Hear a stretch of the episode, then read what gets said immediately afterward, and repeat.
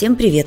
Я Марина Ступина, врач-педиатр, перинатальный психолог, консультант по грудному вскармливанию, специалист по прикорму и детскому сну, основатель школы для беременных и мам «Принятие», подкаст о жизни с ребенком «Диалоги про детей».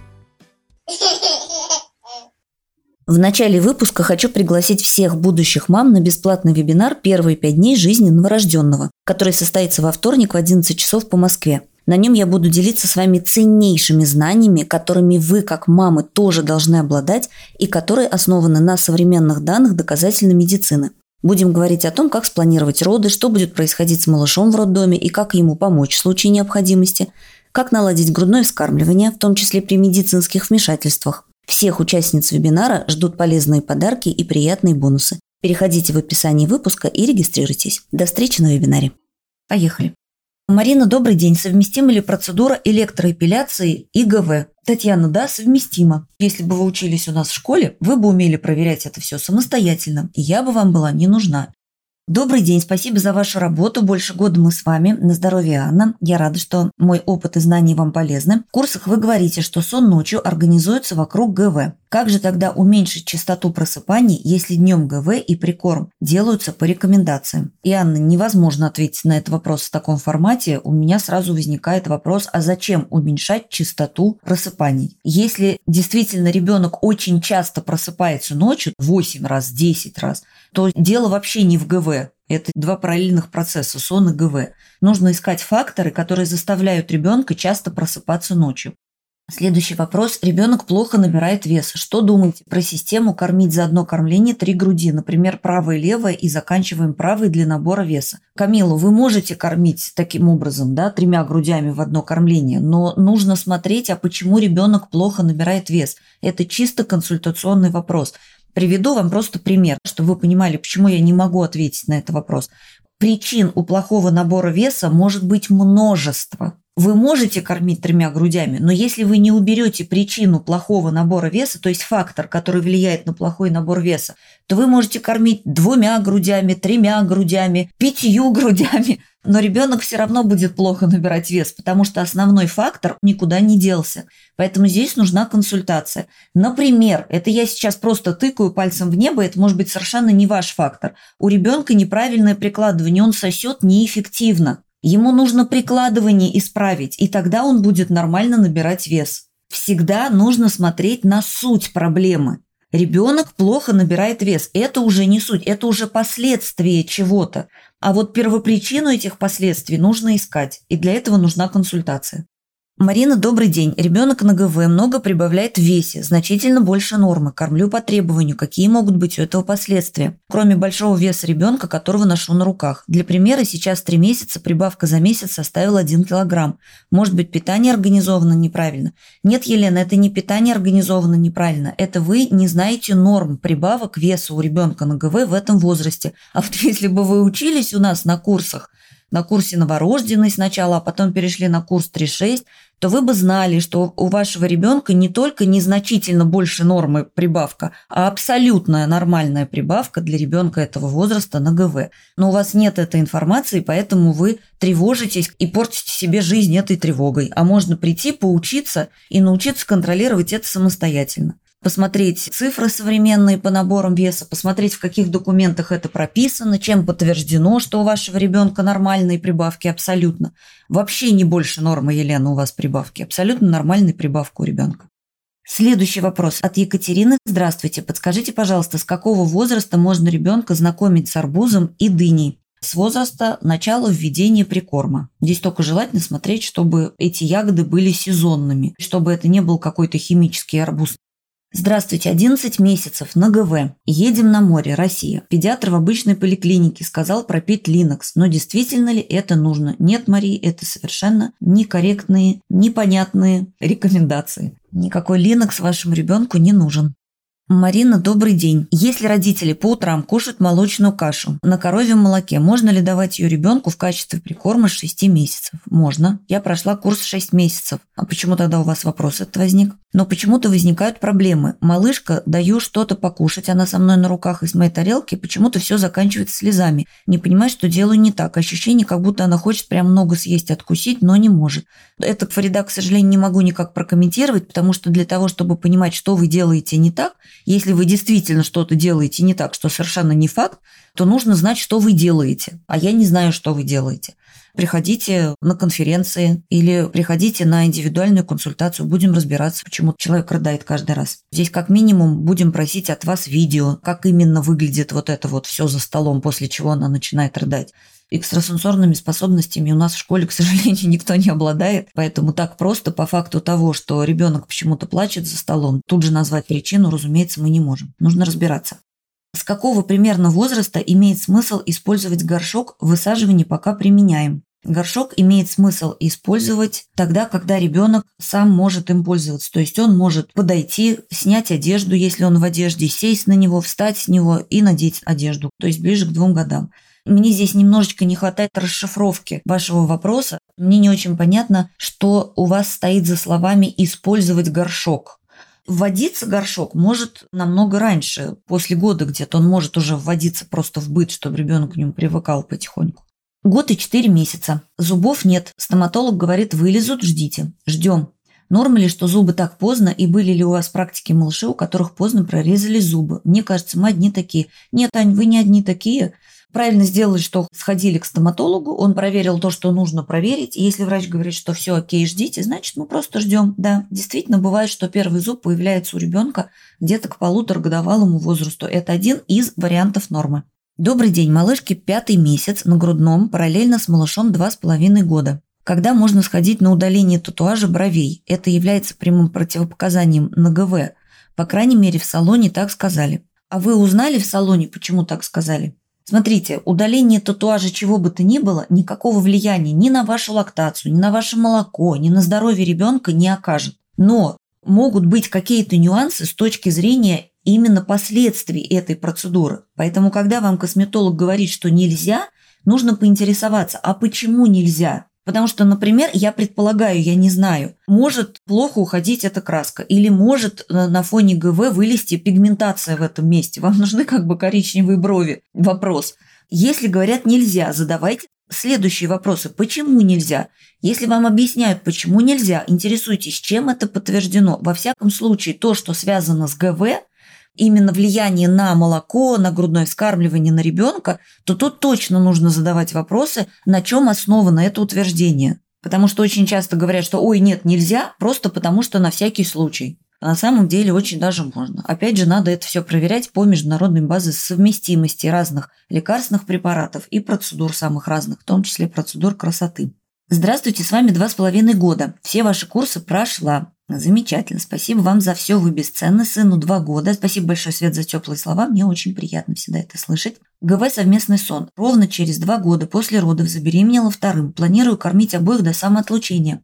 Также сохранять совместный сон с обоими детьми, высаживать младенца. Задача не из легких. Очень волнует вопрос кормления тандема. Мало об этом знаю. Правда ли, что молоко уйдет во время беременности? Нет, может снизиться количество молока, то есть снизится лактация, но совсем не уйдет. Боюсь, что у сына будет стресс из-за этого. Да не будет у него стресса. Человеку два года уже свет. Он просто будет подстраиваться под меняющуюся ситуацию. Все нормально будет. Можете ли вы посоветовать кого-то, кто специализируется именно на консультации кормления тандемом? К нам в школу куратором можете приходить, и вам помогут организовать кормление тандемом. Своих специалистов могу порекомендовать. Мальчику 2 и 1. На улице постоянно просится на руки. Почти всю прогулку приходится носить его. Если спустить срок, начинаются капризы и истерики. Почему так? Не могу я точно определить, почему так. Вероятно, я предполагаю, я ничего не знаю про вашего ребенка, я ничего не знаю про вас, я ничего не знаю про то, что у вас с вашей дяди происходит, я ничего не знаю про вашу семью. Поэтому я могу только выдвигать предположение. Вероятно, он не чувствует себя в безопасности на улице. Почему это происходит, я уже не могу угадать. Мне нужен ваш анамнез, мне нужна ваша история для того, чтобы попробовать разобраться, почему на третьем году жизни ребенок на улице просит его носить на руках и с рук вообще не спускается. Да, может быть, была ситуация, которая его испугала, может быть, еще что-то повлияло. Можно гадать бесконечно, но надо не гадать, а надо собирать анамнез и искать причину. Почему ребенок так себя ведет? Причина какая-то есть однозначно. Всегда поведение – это только фасад. За поведением стоят какие-то потребности, эмоции. Вот за этот фасад нужно заглядывать и разбираться, что там происходит с ним. Добрый день, хотелось бы узнать ваше мнение, ставить ли ребенку прививку от менингита и ветрянки. Александр, у меня есть собственное мнение только по поводу того, делать ли мне прививки моим собственным детям. По поводу вашего ребенка у меня нет и не может быть никакого мнения. Это ваш ребенок, ваша ответственность, и только вы можете принять это решение. Мнение других людей вас совершенно не должно беспокоить и интересовать. Собираемся на море. Ребенок был на искусственном скармливании. Сейчас нам год и месяц ушли от смеси. На ночь пьет биолакт, молочко детское. Думаю, на море взять с собой вновь смесь или на ночь давать кашку. Спасибо вам большое. Саш, я, к сожалению, не очень понимаю вот этот ваш второй вопрос. Я не понимаю, почему из-за того, что вы собираетесь на море, нужно менять вот этот вот последний прием пищи с биолакта на смесь или давать кашку. То есть мне непонятна логика этих рассуждений. Зачем в принципе что-то менять? Смесь ребенку после года не нужна как таковая. Давать ли что-то другое или продолжать давать биолакт ну, тут я не могу ответить, потому что мне, в принципе, смысл вопроса не очень понятен. Марина, добрый день. Подскажите, пожалуйста, как кормить грудью ребенка в 6-7 месяцев? Интересует время и частота. Педиатры говорят, что должно быть пятиразовое кормление, включая прикорм. И не давать грудь чаще 3,5-4 часов. А ночью у вас уже должен обходиться без еды, говорят мне. Но как не кормить, если он просыпается покушать? Спасибо за ответ. Екатерина, когда вы задаете вопросы по грудному скармливанию, имеет смысл их задавать специалистам, которые имеют профильное образование в области грудного вскармливания. Педиатры этого профильного образования не имеют, за редким исключением, когда педиатр действительно пошел и получил это дополнительное образование в дополнение к своему педиатрическому образованию. Поэтому то, что вам транслируют педиатры, не имеет никакого отношения к нормально организованному грудному вскармливанию ребенка этого возраста. В этом возрасте, как, впрочем, и в любом другом возрасте, ребенка мы продолжаем кормить грудью по требованию. Ни о каком 3,5-4 часовом интервале, если мама дома, речи идти не может. Ни о каком ночью он у вас уже должен обходиться без еды в этом возрасте речи идти не может в принципе. Кормим мы ребенка по требованию. Вам дали совершенно некорректные рекомендации, несовместимые с грудным скармливанием. Я вас могу только пригласить в школу поучиться, чтобы вы сами умели кормить ребенка грудью. Потому что педиатр не обязан знать, как вам кормить ребенка грудью. Грудное скармливание – это практический навык, которым должна овладеть каждая мама. При этом она должна знать, что в процессе взросления ребенка организация грудного вскармливания очень сильно меняется, потому что ребенок растет, у него меняются потребности, состояние поведение, и организация питания тоже меняется.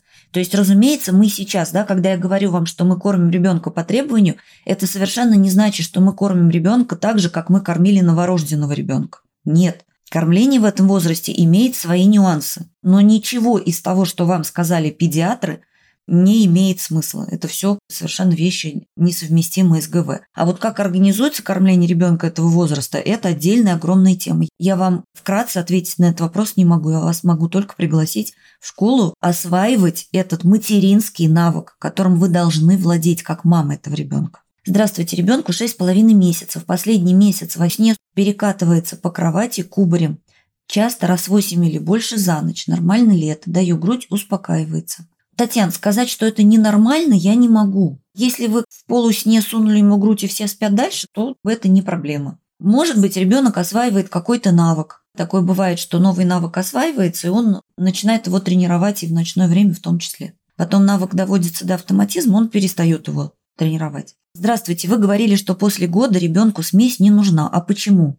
Потому что он точно так же может употреблять любые молочные продукты. В смеси нет никаких волшебных компонентов, которых нет в другой молочной продукции. Это просто один из вариантов молочной продукции, вот и все. До года там есть некоторые компоненты, которые ребенку нужны, растущему на первом году жизни. После года смысла в смеси нет. Он может просто употреблять любые молочные продукты, будет все то же самое получать. Все разговоры про смеси после года, пролонгированные смеси, после двух лет, после трех лет, это все чистый маркетинг. Спасибо большое вам. По вашим советам не мучили ребенка горшком. Сама пошла на горшок в 2 и 3, просто села, сходила. Так теперь всегда. Собственно, да. Спасибо, что написали. Другим мамам это будет ваш пример очень полезен. Прошла все курсы, кроме социализации. Да, я рада, что вам пригодились знания, которые мы даем в школе. Здравствуйте, Марина. В разных источниках слышала, что подушку можно с полутора-двух лет. Большой разброс времени. Все-таки с полутора можно или лучше до двух подождать. Я бы не спрашивала, а подождала, да вот очень уж сынок свои полтора года намекает, что надо ему. Прикладывается на подушку, все время под голову норовит что-то подложить. Можно приобрести невысокую или лучше подождать. Света, после года можно вполне ориентироваться на ребенка. Если ребенок прям демонстрирует, что ему уже нужна подушка, вполне ему можно спать уже на подушке. У нас был пост в соцсетях о подушке. Если вас интересует, какую именно подушку сейчас рекомендуют, пост был составлен прямо на основании международных рекомендаций по подушкам. Можете посмотреть. Мальчик, год и шесть. Раза три еще кушает смесь. Один раз днем, два раза ночью. Не могу избавиться от смеси. Как быть? Приходить на консультацию. В таком формате не могу ответить на вопросы. Поделитесь, пожалуйста, своим мнением насчет круга на шею. Здесь не важно мое мнение, важно данные научные, которые есть на данный момент в научном сообществе относительно круга на шею. Если вкратце, то использовать его не нужно и нельзя. Это не мое мнение, это мнение научной общественности, международной. Марина проходила ваш курс новорожденный, очень помог, советовала вас всем подружкам. Спасибо большое, кормлю по требованию в адекватном режиме, но не как сказали педиатры. Спасибо вам, на здоровье, Екатерина. Добрый день, нужен ли массаж ребенку трех с половиной месяцев, если нет показаний от невролога? Юль, нет, не нужен. Даже с показаниями невролога надо сто раз эти показания проверить. Да? Доказательная медицина что нам говорит о массаже? Говорит, что рутинно здоровому ребенку никакой массаж не нужен. То есть здоровый ребенок без массажа будет развиваться как-то неправильно – или слишком медленно, или опаздывать, или, в общем, что-то у него будет не так, они лишены эти утверждения всяких научных обоснований. Поэтому говорить о том, что всем детям обязательно нужно столько-то курсов массажа на первом году пройти, иначе они у вас будут как не так развиваться, это неправда. Рекомендуемый возраст для сада после трех. В социализации есть информация, в социализации есть информация. Нету никакого рекомендуемого возраста одинакового для всех. Вы у нас учились, вы знаете мою фразу. На конференции я ее периодически произношу. Нет никаких одинаковых рекомендаций для всех на свете детей. Одному ребенку в 4 будет ок пойти в сад, другому ребенку вообще не ок ходить в сад ни в каком возрасте. Он и в школу-то с трудом пошел в 7.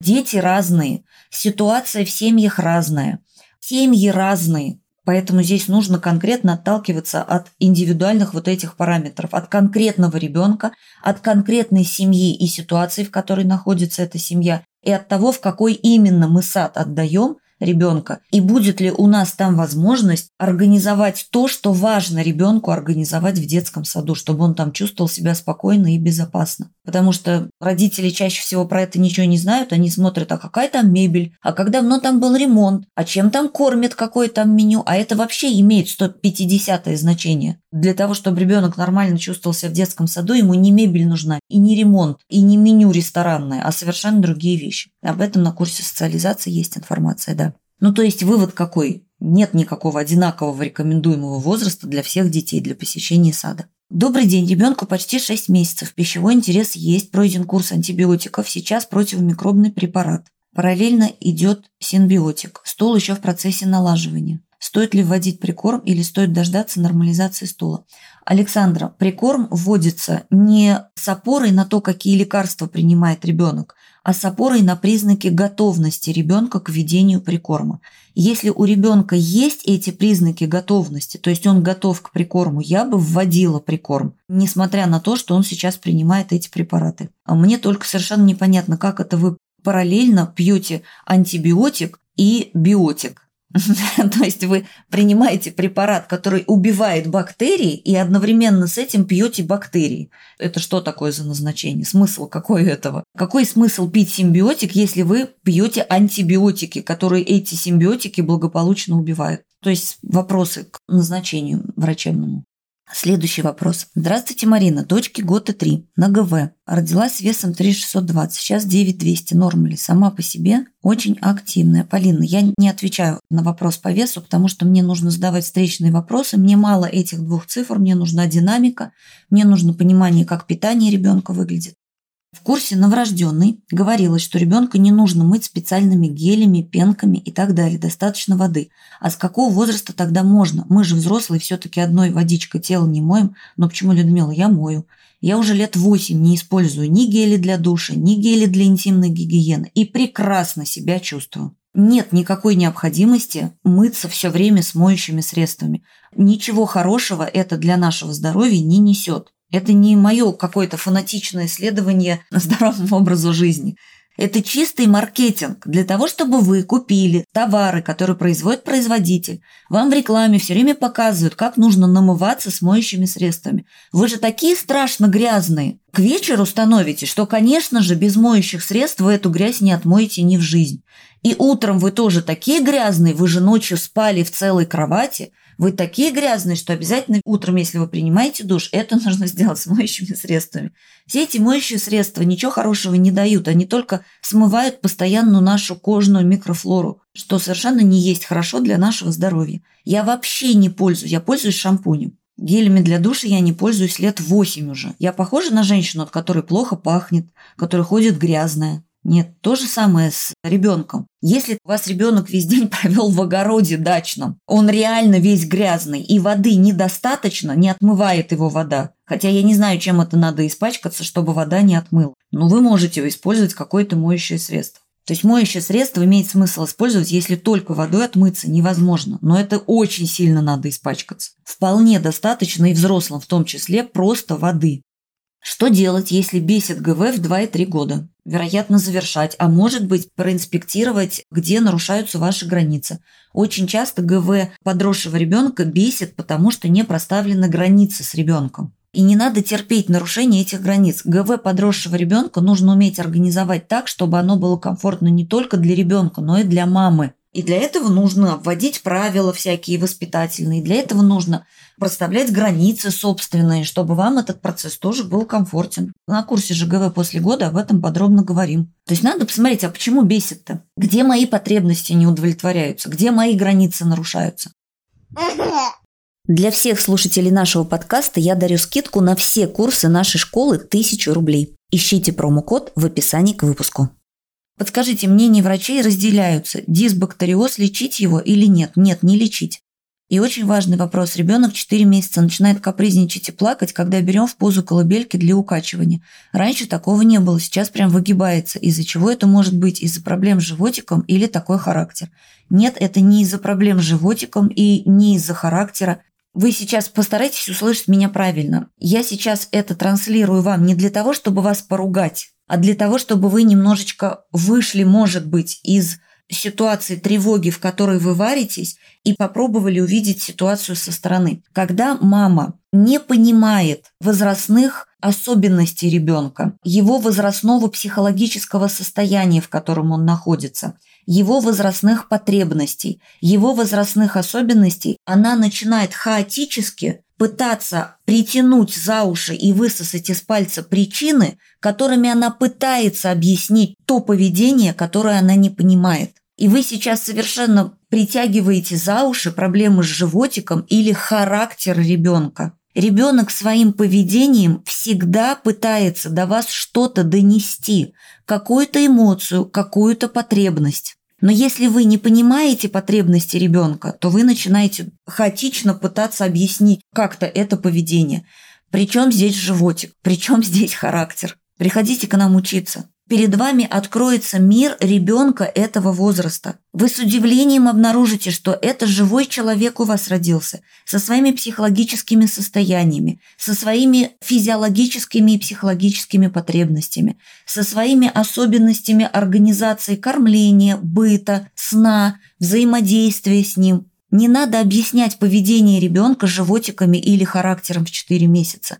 Нужно уметь понимать ребенка этого возраста может это быть связано с совершенно разными вещами. Скорее всего, вы не попадаете в потребность ребенка в какую-то, и ребенок вам об этом сигналит. Я тоже сейчас теоретизирую, потому что я не знаю подробностей. Мне мало того, что вы написали в вопросе, чтобы определить, с чем связано поведение ребенка. Как я не могу определить, почему девушка на автобусной остановке, мимо которой я иду по улице, плачет, так я не могу точно определить, почему плачет ваш ребенок, просто по факту того, что он плачет. Я могу только предполагать. Например, это может быть связано с тем, что у вас некорректно выстроен ритм сна.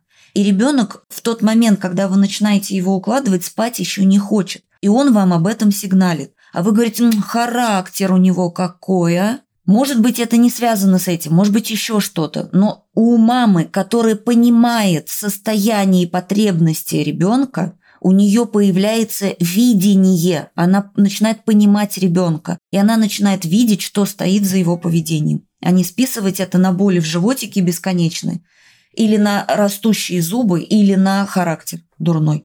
Правильно ли я понимаю, что в первые три месяца никаких одеял и подушек в кроватке не нужно? Как вы говорили в курсе, пеленаем первые 40 дней, потом просто укладывать в боди. Ксения, и да, и нет, никаких одеял и подушек в кроватке не нужно не только первые три месяца. Если я правильно понимаю, то вы прошли наш курс новорожденный, вы получили там подробнейшую информацию о том, как должен быть организован сон безопасно в первые три месяца жизни ребенка, Дальше в следующих возрастных курсах будет следующая информация. И я бы вам рекомендовала вернуться к урокам про сон, потому что эти рекомендации не только на первые три месяца. Никаких подушек и одеял в кроватке и дальше быть не должно у ребенка. Пеленаем первые 40 дней, потом просто укладывать в боди. Зависит от условий сна, от того, какая у вас температура в помещении. Пеленать только первые 40 дней или дольше зависит от того, как ребенок себя чувствует без пеленки. Все эти вопросы очень подробно раскрыты на курсе.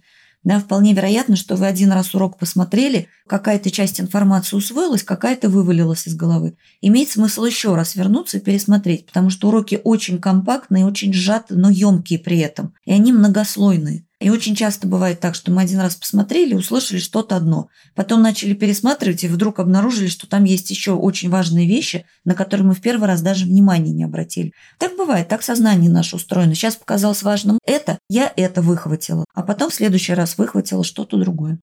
Марина, добрый день. В противопоказаниях к лазерной эпиляции есть пункт ОГВ. Это обоснованно, якобы снижается эффективность процедуры. Марина, не знаю, я не косметолог. Этот вопрос нужно изучать отдельно. Я как специалист по грудному вскармливанию знаю, что лазерная эпиляция никакого негативного влияния ни на вашу лактацию, ни на состав молока, ни на вашего ребенка не оказывает. А вот снижает ли ГВ эффективность процедуры, это уже не ко мне вопрос. Это вопрос к специалистам, которые проводят эту процедуру.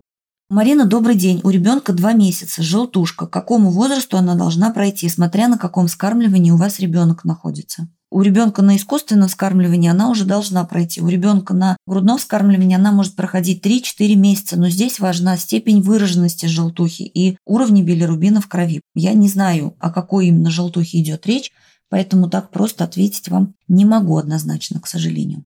Как вы считаете, в год и два ИВ нужно ли убирать ночные кормления или кормить, пока что ребенок сам не перестанет ночью просыпаться? Не могу так ответить на этот вопрос, потому что нужно смотреть весь рацион в течение суток для того, чтобы понять, убирать ночные кормления смесью или не убирать. Ребенок может просыпаться ночью вплоть до 4-летнего возраста. Вопрос возникает, мы до 4 лет будем его ночью кормить смесью? Надо смотреть, да, что с питанием ребенка. Он же не только смесь получает, он же еще что-то получает. Вот надо смотреть, как организовано это питание, сбалансировано ли оно, чтобы мы убирали у ребенка смесь из рациона. Следующий вопрос. Подскажите, пожалуйста, дочке год и три, сама пока не ходит, но пытается. Сама стоит, водим за руку ребенка, за руки ребенка водить, который не ходит сам, нельзя. Хотя я знаю, что это не есть хорошо, но сама она боится. Как быть? Не как быть, просто подождать, Полина. Стоит ли водить за руки? Нет, не стоит. И вы об этом сами знаете. Но продолжайте ее водить. Зачем? Или как ей помочь? Помочь в чем? Вы думаете, что если вы не будете водить ее за руки, она никогда не пойдет? Пойдет.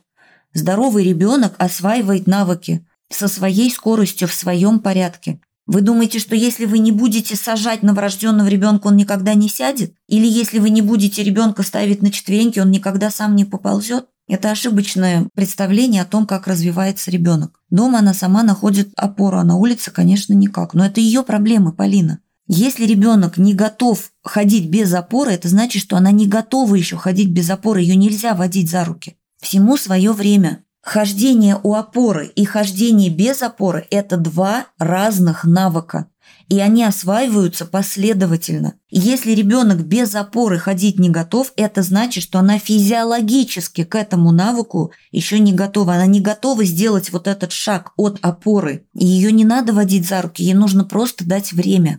Здравствуйте, нормально, что после приема пищи просит грудь. Не наедается 10 месяцев. Юля, нормально. Прикорм – это одно, грудное вскармливание – это другое. Это два параллельных процесса процесс грудного вскармливания выходит далеко за рамки вопросов кормления ребенка. И ребенок может просить приложиться к груди по совершенно разным поводам и далеко не только лишь от голода.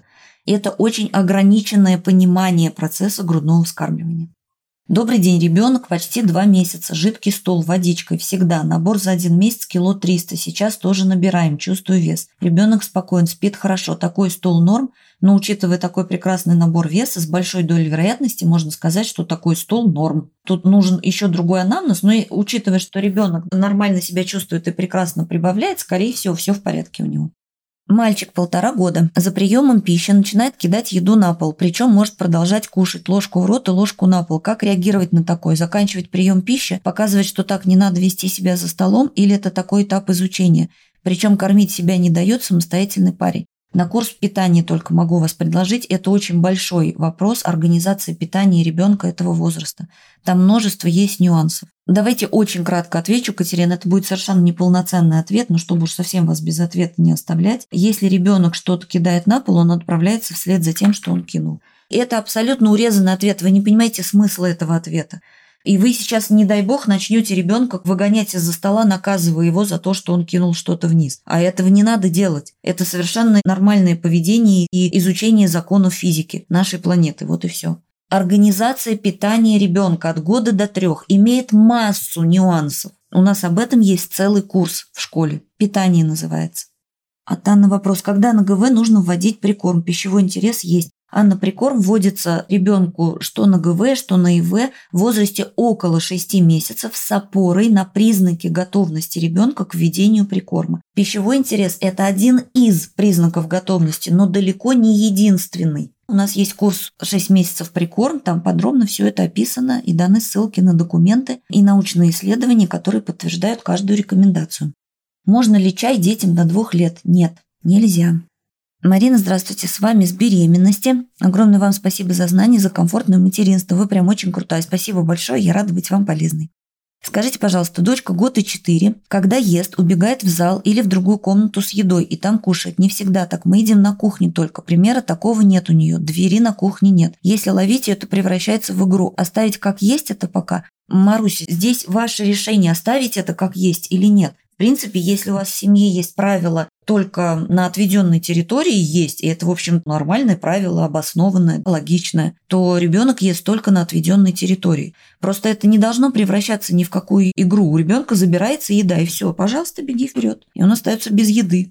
Если вы это превращаете в игру, то это превращается в игру. Никакого здесь воспитательного момента нет. Никакого проставления границ в игре тоже нет. Ребенку границы нужно проставлять так, чтобы он понимал, что это границы, что она не нарушается. Но имеет ли смысл это правило в вашей семье, это только вы можете решить. На курс питания, опять же, могу вас только пригласить.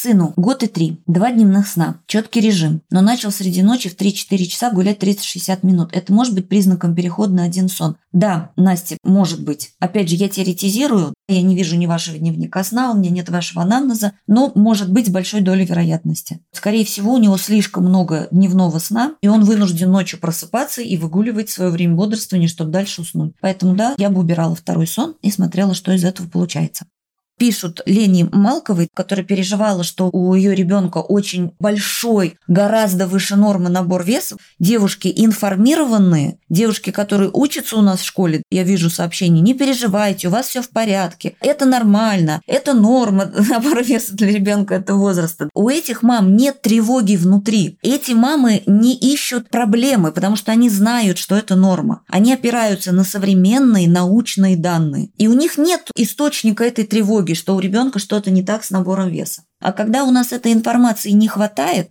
когда мы опираемся на совершенно устаревшие данные, когда мы слушаем, что говорит педиатр, который 20 лет назад последний раз чему-то научился, мы начинаем тревожиться. И начинается гипердиагностика, гиперлечение. Мы начинаем искать в ребенке болезни, почему он так много набирает, или переживать о последствиях этого большого набора веса. А надо всего лишь просто ориентироваться на современные нормы. Но для этого надо учиться.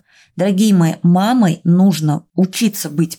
Материнские знания, материнские навыки не падают нам на голову автоматически вместе с рождением ребенка. Если вы до рождения ребенка ничего про ребенка не знаете, вы и после его рождения ничего про него знать не будете. Ни как его кормить, ни какие у него особенности, ни какие у него потребности, ни как контролировать его питание, ни нормы набора веса. Как не знали, так и не знаете, если не научились и если не поинтересовались. Приходите учиться быть мамами, компетентными, экспертными мамами опирающимися на современные научные данные, на доказательную медицину, а не на то, что педиатр сказал в поликлинике. Так же намного спокойнее жить, так намного более комфортно материнство ваше проходит, когда вы сами обладаете материнской экспертностью. Это же ваша ответственность знать все про вашего здорового ребенка. Врачи – это специалисты по патологиям, по диагностике и лечению патологий. Врач не обязан уметь быть мамой и не обязан вас учить быть мамой. Это ваша зона ответственности. Уметь понимать ребенка, уметь кормить ребенка, уметь помогать ребенку, уметь ухаживать за ребенком. Врачей этому не учат в институте. Учиться, учиться и еще раз учиться, как завещал великий Ленин. Ребенок 4 месяца любит переворачиваться на животик. После кормления кладу ее в кроватку, и она сразу на животик. Нужно ли ее удерживать на спинке какое-то время или пусть переворачивается? Нет, не нужно ее удерживать на спинке. Зачем? Пускай себе переворачивается. Здравствуйте, малыш 3 месяца, плач перед укладыванием именно в горизонтальном положении. Невролог сказал, у него болит голова, имеет такое мнение место быть, в связи с чем такой диагноз непонятно. Мне, к сожалению, тоже непонятно. Я же не знаю, что увидел там невролог. Я не могу это никак комментировать. Я не невролог вообще ни разу. Но просто по факту того, что ребенок плачет перед укладыванием в горизонтальном положении, делать вывод, что у него болит голова, мне странно. Я могу ошибаться, но я бы начала с совершенно других вещей. Невролог про эти вещи ничего не знает. Про то, почему ребенок может плакать, когда вы его горизонтально кладете в три месяца. Я знаю, а невролог нет. И это не говорит о том, что он плохой невролог. Я тоже про неврологию мало что знаю, потому что я не невролог. Поэтому, когда невролог увидел какой-то признак, он притянул к нему те знания, которые у него есть. У ребенка болит голова. Ну, интересно, а почему у него болит голова, если ребенок здоров? Но если у него болит голова, значит, наверное, с этим нужно что-то делать, как-то его лечить. Поэтому я сомневаюсь, что дело в головной боли. Дело совсем в других вещах. Приходите к нам на курс 3.6. Там, скорее всего, с большой долей вероятности вы ответ на свой вопрос найдете. Добрый день, подскажите, пожалуйста, какие нормы стула в год и три? Дочка бывает ходит раз в два дня, бывает раз в три, даже в четыре, но в основном в два-три. Это норма, она на ГВ. Полина, у норм стула, когда мы говорим про нормальный стул или ненормальный стул, мы оцениваем не только его частоту, там есть еще и другие показатели. Если кратко отвечать, то если ребенок опорожняет кишечник раз в 3-4 дня, при этом никаких проблем с опорожнением не возникает и стул не твердый, Твердый стул – это прям вот, вот такой твердый стул. Вот вы, извините, какашку бросили на поверхность, и она стукнула. Вот это твердый стул. Если стул оформленный колбаской, но он при этом мягкий, то это не запор. Может быть и такое упражнение не ежедневное. Добрый день, дочке год и 11, на ГВ, с полутора лет на горшке. С года и восьми ночью спит без памперса. Выдерживала всю ночь, я ее даже не высаживала. За все время писала всего пару раз, и сейчас писается каждую ночь, и так уже три недели. При этом не ворочается и не просится, всю ночь спит, не прикладываясь к груди. С чем может быть связано? Свет, да с чем угодно может быть связано. Были ранние мочеиспускательные ночные паузы, ок. Сейчас их нет, это тоже ок. Это связано с тем, что ей ночью надо пописать. У меня тоже так бывает, Свет. Более того, я уверена, и у вас так бывает. Какую-то вы ночь спите и не просыпаетесь в туалет. А какую-то ночь приходится вставать, чапать к унитазу, потому что мочевой пузырь наполнился. Это не признак чего-то плохого. По этому поводу не стоит переживать. Скажите, пожалуйста, а как же руки? Нужно же мыть с мылом? Да, руки нужно мыть с мылом, когда вы приходите из общественного места. Когда вы возвращаетесь с улицы домой, руки нужно мыть с мылом. Да, это поддерживаю. Это действительно оправдано. В метро ехали, конечно, надо руки с мылом помыть. Но когда вы дома, мыть руки с мылом не надо. Ребенок ходит почти год дома без памперса, все ковры прописаны, приходится их простировать. Стоило ли это того? А почему вы мне этот вопрос задаете? Это я вас должна спросить, стоило это того или нет. Какая у вас есть информация про это? Почему он ходит без памперса год?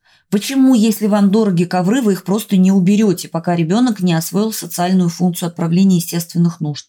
Зачем вы геморроитесь, извините, со стиркой ковров? Зачем это вам надо? это мука, этот подвиг. В каком возрасте плюс-минус ребенок сам физиологически и психологически будет готов к самостоятельному засыпанию? Наталья, очень по-разному. Если говорить про плюс-минус, то это, как правило, возраст 2-4 года. В два редко я видел детей, которые прям легли и уснули. Детей не травмированных, не тем, которым проводили тренинги самостоятельного засыпания, а детям, которые просто доросли до этого навыка. Я бы сказала, что ближе к четырем. А некоторым и в пять лет нужно еще сопровождение, просто оно выглядит уже совсем по-другому. Это посидели рядом, погладили по спинке, и ребенок уснул. А без этого пока не получается. Очень разные дети. Как вы считаете, в год и два на искусственном скармливании стоит ли убрать смесь на ночь? Катерина, неважно, как я считаю, нужно смотреть на то, как организовано питание ребенка. Нету рекомендаций одинаковых для всех в этом плане, всех на свете детей – Одному ребенку можно будет убрать, а другому нельзя будет убрать. Это зависит от того, как организовано его питание в течение дня от того, насколько он привык к тому, что его докармливают ночью, от того, насколько большое влияние в его жизни и на его жизнь имеет бутылка, из которой он получает эту смесь ночью, от того, есть ли у него другие способы, инструменты для продления сна, кроме сосания бутылки со смесью. Множество факторов здесь будет учитываться. Нельзя сказать, что всем детям без разбора в год и два надо убрать смесь на ночь. Нет. Прежде чем решать, стоит ее убирать или не стоит, нужно собирать анамнез и смотреть, что в жизни ребенка происходит. И какое значение для него имеет этот докорм смесью на ночь. И что у него с питанием, и что у него с потребностью в сосании, и что у него с организацией сна. И только изучив все вот эти факторы, можно будет что-то говорить про смесь. Рада была вас видеть, слышать. Надеюсь, что сегодня принесла кому-нибудь пользу. Напоминаю, что для всех слушателей подкаста я дарю скидку на все курсы школы 1000 рублей. Забирайте промокод в описании к выпуску и сделайте шаг навстречу своему счастливому и комфортному материнству. В завершении выпуска напомню, что во вторник в 11 часов по Москве состоится бесплатный вебинар для беременных, на котором я, врач-педиатр, эксперт по грудному вскармливанию и детскому сну, поделюсь с вами ценнейшей информацией о том, как не растеряться в роддоме и наладить грудное вскармливание. Ведь именно мамы в большой степени отвечают за то, какими будут первые часы и дни жизни ребенка и как встретит его этот мир. К этому обязательно нужно готовиться – Переходите в описание выпуска, регистрируйтесь, и мы пришлем вам чек-лист, как понять, что с грудным вскармливанием новорожденного все в порядке. Прощаюсь с вами. До свидания.